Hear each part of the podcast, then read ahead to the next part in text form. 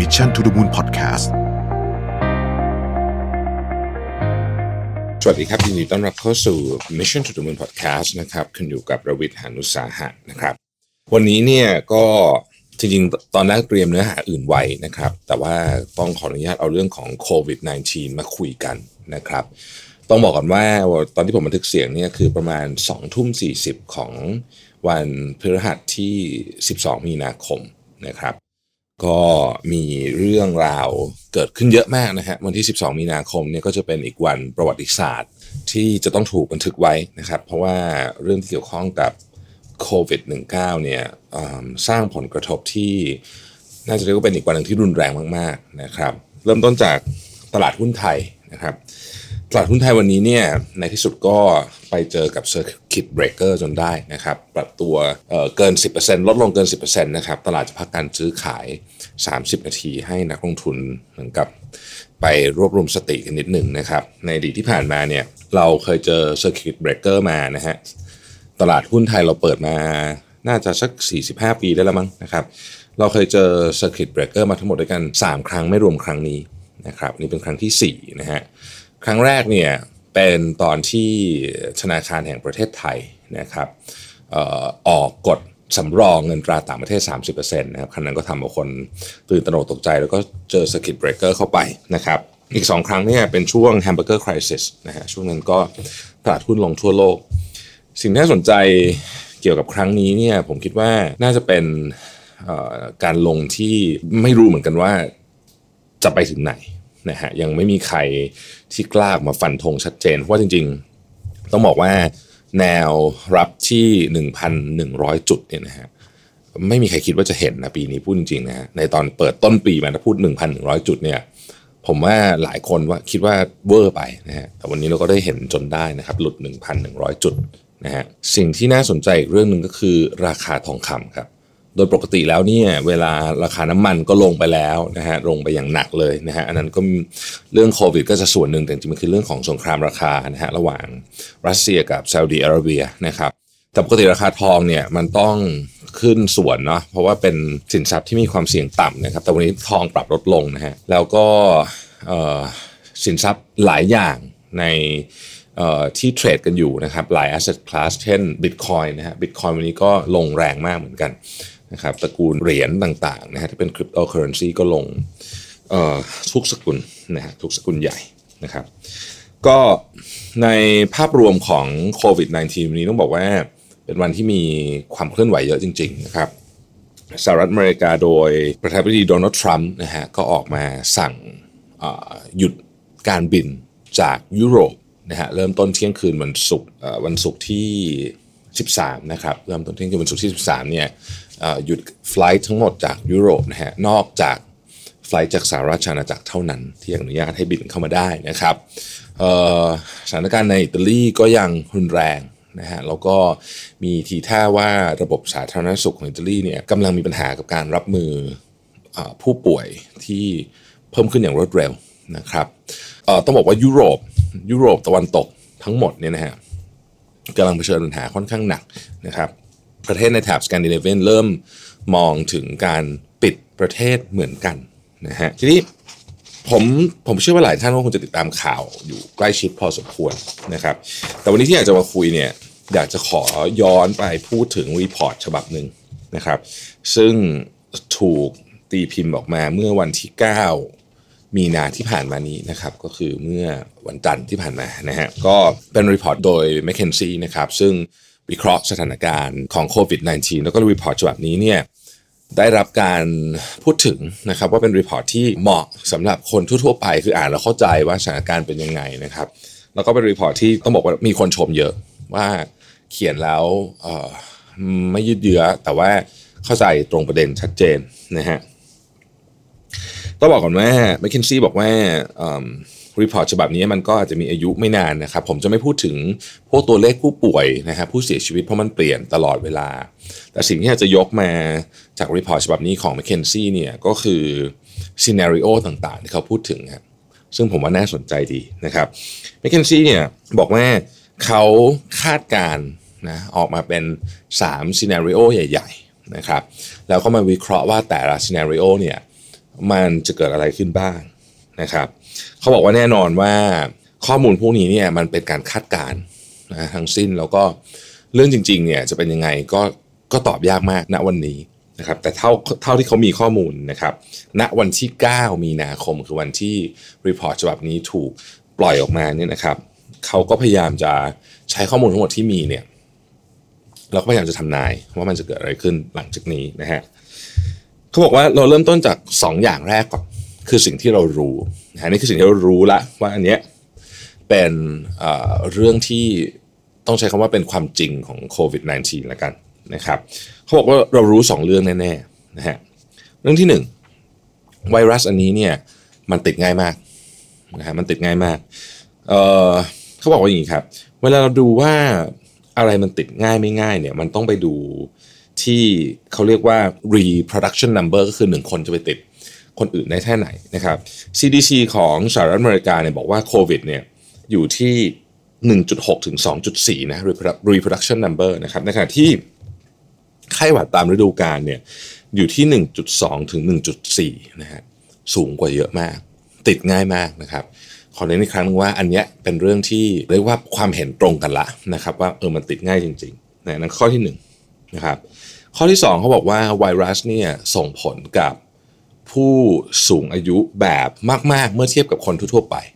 นะฮะเขาใช้คำว่า disproportionately affects older people นะฮะอย่างในประเทศจีนเนี่ยนะครับ บอกว่า โอเค ถ้าเกิดเราดูตัวเลขผู้เสียชีวิต ทั้งหมดอัตราอาจจะดูไม่สูง แต่ถ้าเกิดเราไปดูที่ผู้เสียชีวิตที่มีอายุ 80 ปีขึ้นไปเนี่ยนะครับ สูงกว่าค่าเฉลี่ยถึง 7 เท่า ในขณะที่ผู้เสียชีวิตที่มีอายุ มากกว่า 70 ปีขึ้นไปเนี่ยนะฮะสูงกว่าค่าเฉลี่ย 3-4 เท่านะครับดังนั้นเนี่ยบางทีติดมาเราเป็นเราเราติดมา เราอาจจะไม่เป็นไร แต่ว่าครอบครัวคุณพ่อคุณแม่ปู่ย่าตายายเนี่ยอาจจะเป็นคนที่เอฟเฟกต์นะนี่ก็คือ 2 เรื่องที่เรารู้แน่ๆก็คือ 1. มันติดง่ายมาก 2. มันกระทบกับผู้ป่วยที่อายุเยอะ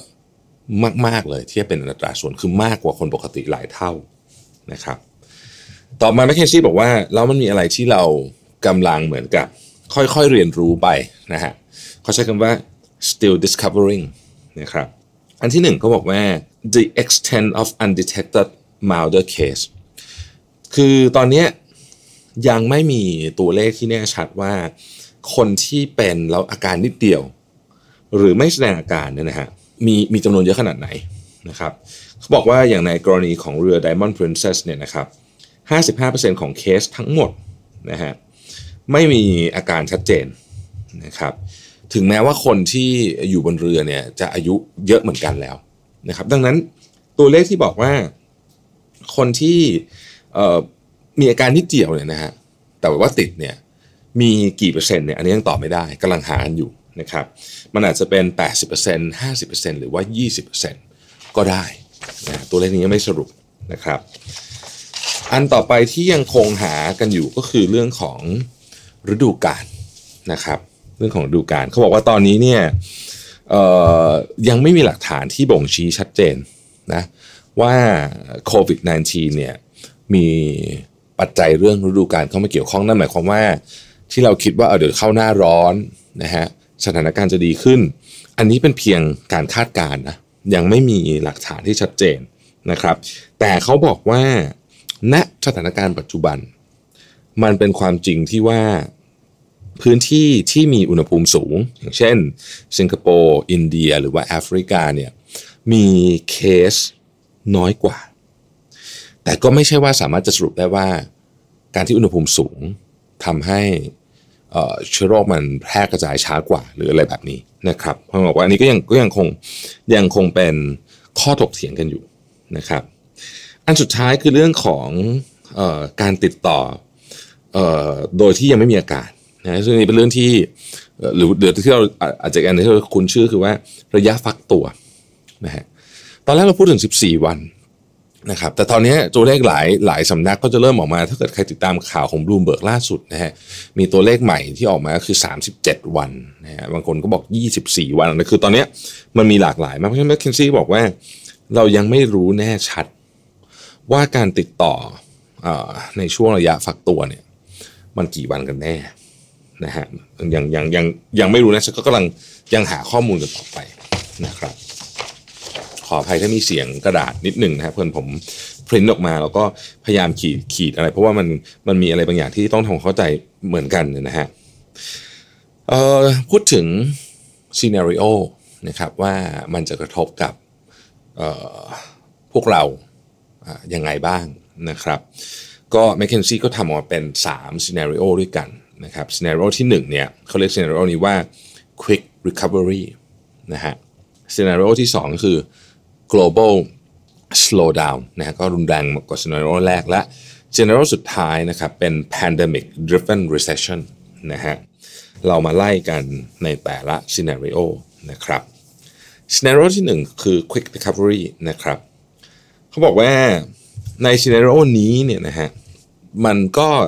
คือโรคมันก็ระบาดแหละนะครับ แล้วก็อ๋อลืมพูดประเด็นหนึ่งไปนะวันนี้ WHO เพิ่งประกาศให้โควิด -19 เป็น pandemic นะครับก็คือ pandemic ก็คือระบาดไปหลายประเทศ คือประเทศระบาดมากกว่าประเทศไม่ระบาดตอนนี้นะครับ แล้วก็ส่งผลอย่างรุนแรงต่อมนุษย์ต่อต่อการใช้ชีวิตต่ออะไรเงี้ยนะครับ ก็คือคำว่า pandemic ก็คือสูงสุด มันมันสูงกว่า epidemic ไปอีกหนึ่งขั้นนะครับอะทีนี้ใน scenario ของของ McKinsey นะครับ ก็พูดถึงเรื่องนี้แล้วก็บอกว่า ถ้าเกิดว่าเป็น scenario ที่ดีที่สุด ที่เรียกที่เลยว่า quick recovery เนี่ยนะครับหมายความว่าประเทศอื่น ๆ ที่มีคนติดเชื้ออยู่ตอนนี้เนี่ยจะสามารถควบคุมสถานการณ์ได้เหมือนที่ประเทศจีนนะฮะถ้าเป็นแบบนั้นในซีนารโอนี้ หมายความว่าจุดพีคนะฮะจุดพีคของความกังวลใจของสาธารณชนเนี่ยจะจบลงภายใน 1-2ถึงสัปดาห์ต่อจากนี้นับจากวันที่ 9 นั่นก็หมายความว่าในซีนารีโอนี้เนี่ยจุดพีคกำลังจะเกิดขึ้นในสัปดาห์หน้า หรือสัปดาห์ถัดจากสัปดาห์นั้นถัปดาห์จากสัปดาห์หน้านะครับ แล้วก็เขาบอกว่าคนส่วนใหญ่เนี่ยที่เป็นคนที่อยู่ในวัยทำงานนะครับ ก็จะก็จะใช้ชีวิตแบบเกือบปกตินะฮะเกือบปกติ ด้วยสาเหตุที่ว่าคนที่อายุน้อยเนี่ยมีการเสียชีวิตต่ำนะครับอาจจะกังวลเกี่ยวกับพ่อแม่ บ้างที่สูงอายุนะครับ ก็จะมีมาตรการที่ช่วยป้องกันไม่ให้ผู้สูงอายุมีโอกาสติดเชื้อนะครับ เช่นอาจจะให้คุณพ่อคุณแม่อยู่ที่บ้านหรืออะไรอย่างเงี้ยนะฮะแต่ว่าคนอื่นน่ะที่ไม่ได้เป็นผู้สูงอายุเนี่ยก็จะใช้ชีวิตกันไปตามปกติในซีนารีโอนี้ซีนารีโอนี้เนี่ยจะทำให้วิถีชีวิตของคนทั่วๆไปเนี่ยเปลี่ยนแปลงนิดหน่อยนะครับยกตัวอย่างเช่น อาจจะล้างมือถี่ขึ้นนะฮะ แต่ว่าเขาเขียนไว้สำคัญเลยนะตรงนี้ผมว่าคำนี้สำคัญก็คือ ไม่มีพฤติกรรมที่เปลี่ยนตัวเองเข้าไปสู่ survival mode หรือว่าโหมดของการเอาตัวรอดไม่เป็นอย่างนั้นนะครับ บางอย่างนะฮะที่อาจจะต้องเปลี่ยนแปลงบ้างนะฮะก็จะทำนะครับ เช่นอาจจะทำงานจากที่บ้านนะในกรณีที่ที่จำเป็นนะครับ หรืออะไรอย่างนี้เป็นต้นนะครับ แต่ว่าจะไม่เยอะ จะไม่มีการปิดโรงเรียนไม่ให้เด็กไปโรงเรียนนะฮะหรือว่า work from home หมดทั้งบริษัทอะไรอย่างเงี้ยจะไม่เป็นแบบนั้นนะครับ อันนี้เขาบอกว่าเอ่อ McKinsey ไม่ได้ทำการศึกษาถึงพวก gig economy นะครับอย่างเช่นคนขับ Uber หรืออะไรเงี้ยเขาบอกว่ายังไม่ได้ทำไปถึงประเด็นตรงนั้น เพราะว่าประเด็นตรงนั้นก็จะมีconcern อีกเรื่องหนึ่งนะฮะแต่ว่าพวกตัดตรงนั้นทิ้งไปก่อนนะครับถ้าเป็น scenario นี้นะถ้าเป็น scenario นี้นะครับ เขาก็บอกว่า GDP เนี่ยก็น่าจะลดลงนะฮะอยู่ที่จากเดิมนะ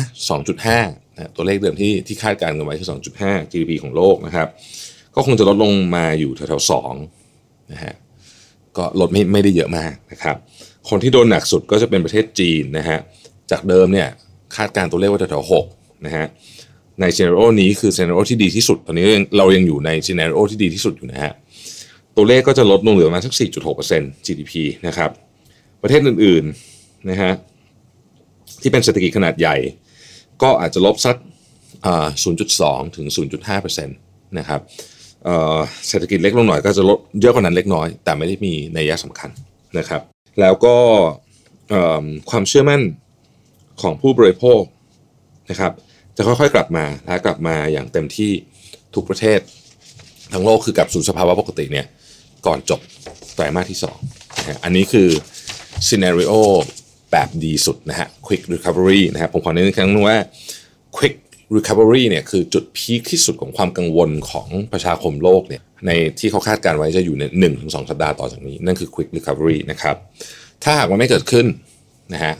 เราก็จะเข้าสู่ scenario ที่2นะครับที่เรียกว่า global slowdown นะฮะ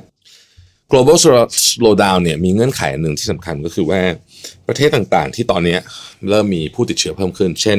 ยุโรปตะวันตกหรือสหรัฐอเมริกานะครับ ไม่สามารถที่จะควบคุมการแพร่ระบาดของโรคแบบที่ประเทศจีนทำได้นะฮะไม่สามารถทำได้หรือทำได้ไม่ดีเท่านะครับ การแพร่ระบาดจะมีอัตราเร่งที่สูงแต่นะฮะแต่มีแต่สำคัญ ยังมีความโลเคอล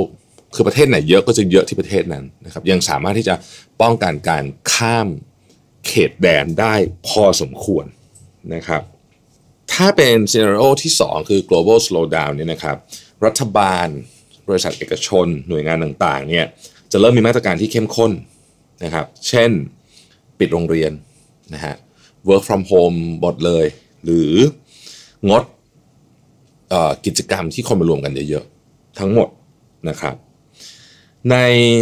ซีนารีโอนี้เขาพูดถึงประเทศอย่างสหรัฐอเมริกานะครับ ก็อาจจะมีผู้ติดเชื้อได้ตั้งแต่ 1 0,000ถึง5 0 0 0 0 0คนนะฮะแล้วก็มีการกระจายเชื้อไปถึงแอฟริกา อินเดียนะครับ ด้วยใน scenario นี้นะฮะเขาบอกว่าใน scenario นี้เนี่ยจะไม่เหมือนกับ scenario ที่แล้วก็คือผู้คนจะเปลี่ยนวิถีชีวิตนะครับ ผู้คนจะเปลี่ยนวิถีชีวิต อย่างชัดเจนนะฮะคือจะมีเเรียกว่าอาจจะสมมติยกตัวอย่างนะครับ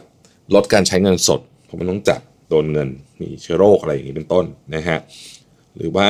สั่งของ Delivery มากขึ้นอะไรอย่างนี้เป็นต้นนะครับแล้วก็การเปลี่ยนวิถีชีวิตเนี่ยเอ่ออาจจะอยู่ได้ตั้งแต่ระดับสัปดาห์ไปจนถึงหลาย ๆ เดือนนะฮะในกรณีนี้ นะครับในกรณีนี้นะฮะกรณี global slowdown เนี่ยนะครับก็จะทำให้ GDP growth เนี่ยถูกลดลงไปประมาณ1ถึง1.5นะครับก็อาจจะเหลือประมาณทั้งโลกนะฮะเหลือ 0.5 อะไรประมาณนี้นะฮะแถวๆนี้ ในซีนารีโอของ global slowdown เนี่ยความรุนแรงของมันเนี่ยนะครับ จะไปตกอยู่กับประเทศที่กำลังพัฒนาเมื่อเทียบกับประเทศพัฒนาแล้ว และจะไปตกอยู่กับบริษัทขนาดเล็ก ขนาดกลาง มากกว่าบริษัทที่เป็นคอร์ปอเรทขนาดใหญ่นะครับดังนั้นเนี่ยบริษัทแต่ละประเทศจะได้รับผลกระทบไม่เท่ากันนะครับบริษัทเล็กประเทศที่กำลังพัฒนาจะได้รับผลกระทบมากกว่า แล้วก็บางอุตสาหกรรมจะได้รับผลกระทบโดยตรงยกตัวอย่างนะฮะเช่น อุตสาหกรรมการบินท่องเที่ยวนะครับต่างๆเหล่านี้นะครับ service sector หลักๆ เหล่านี้เนี่ยจะกระทบอย่างหนัก สายการบินอาจจะถึงขั้นล้มละลาย อีกหลายสายการบิน หรือเกิดการควบรวมกิจการกันเกิดขึ้นนะครับส่วนบางธุรกิจอย่างเช่น consumer goods นะฮะก็จะเห็นการลดลงของดีมานนะครับแล้วก็อาจจะทำให้ธุรกิจ consumer goods ที่ margin ก็ค่อนข้างบางอยู่แล้วเนี่ยประสบปัญหาได้นะครับ ธุรกิจอื่นนะฮะธุรกิจอื่น ก็จะโดนผลกระทบแต่เป็นแบบอ้อม เพราะว่า GDP ของประเทศลด ก็จะกระทบธุรกิจอื่นแบบทางอ้อมนะครับดีมานจะเริ่มกลับมาในซีนารโอนี้คือช่วงประมาณปลายพฤษภาถึงมิถุนานะครับเริ่มค่อยๆกลับมาค่อยๆกลับมานะครับแล้วก็มันจะไปกระทบกับราคาน้ำมันด้วยอันนี้ไม่ต้องพูดถึงเรื่องที่ซาอุดิอาระเบียกับรัสเซียกำลังมีปัญหาอยู่ตอนนี้นะฮะกระทบราคาน้ำมันด้วยเพราะว่าความต้องการการใช้น้ำมันลดลงนะครับใน scenario สุดท้าย นะฮะใน scenario สุดท้ายก็คือ pandemic and recession เลยนะฮะ scenario นี้เนี่ย GDP growth ติดลบเลยนะครับ นั่นหมายความว่าใน scenario นี้เนี่ยหนึ่งก็คือไวรัสไม่ seasonalนะฮะถึงหน้าร้อนคาดกันว่าจะระบาดน้อยลง ไม่ระบาดน้อยลงนะครับสองแต่ละประเทศเนี่ยไม่สามารถควบคุมการระบาดของไวรัสได้นะครับบริการทางสาธารณสุขไม่เพียงพอนะฮะ แล้วก็เกิดการระบาดข้ามประเทศกันนะฮะอย่างมีนัยสำคัญคือตอนนี้มันก็ระบาดข้ามประเทศอยู่แล้ว แต่ว่ายังมีความ localize อยู่ก็คือเราจะเห็นว่าประเทศที่มันขึ้นเยอะมันก็จะขึ้นเยอะอยู่ แต่ประเทศรอบๆนั้นเขาก็ยังพอจะปกป้องตัวเองได้ แต่ในกรณีที่เป็น worst case scenario ที่ McKinsey บอกเนี่ยคือไปหมดนะฮะแล้วก็เขาใช้คำว่า potentially overwhelming healthcare system นะฮะก็คือว่าระบบสาธารณสุขเนี่ยเรียกว่า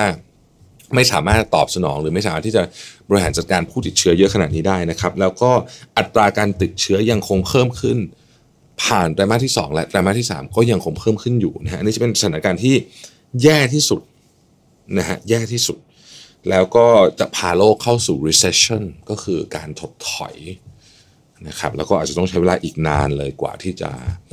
กลับมาฟื้นตัวได้นะฮะคือเราก็หวังว่า เราจะหวังเยอะเกินไปไหมถ้าเกิดว่าเราหวังว่าจะเป็นสถานการณ์ที่ดีที่สุดนะฮะคือจุดพีคเนี่ยกำลังจะมาถึงในอีกสองสองสัปดาห์นะฮะแล้วก็หลังจากนั้นก็จะดีขึ้นนะครับเพราะว่าผมเชื่อว่าหลายคนเนี่ยก็ประสบผลกระทบเยอะนะครับ